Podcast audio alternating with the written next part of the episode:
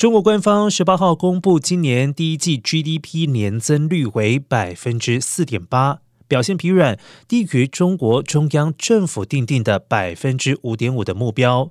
香港法人发表预测显示。中国第二季受疫情冲击内需影响，GDP 年增率可能会跌破百分之四。同时，香港大新银行高级经济师温家伟认为，中国今年全年国内的生产毛额 GDP 年增率只能够达到百分之四点八，主因是出口表现抵消了内需转弱的影响。但因为 COVID-19 疫情，使得中国内需面临较大的压力。预料中国第二季国内生产毛额 GDP 与第一季相比，未必能够维持百分之一以上。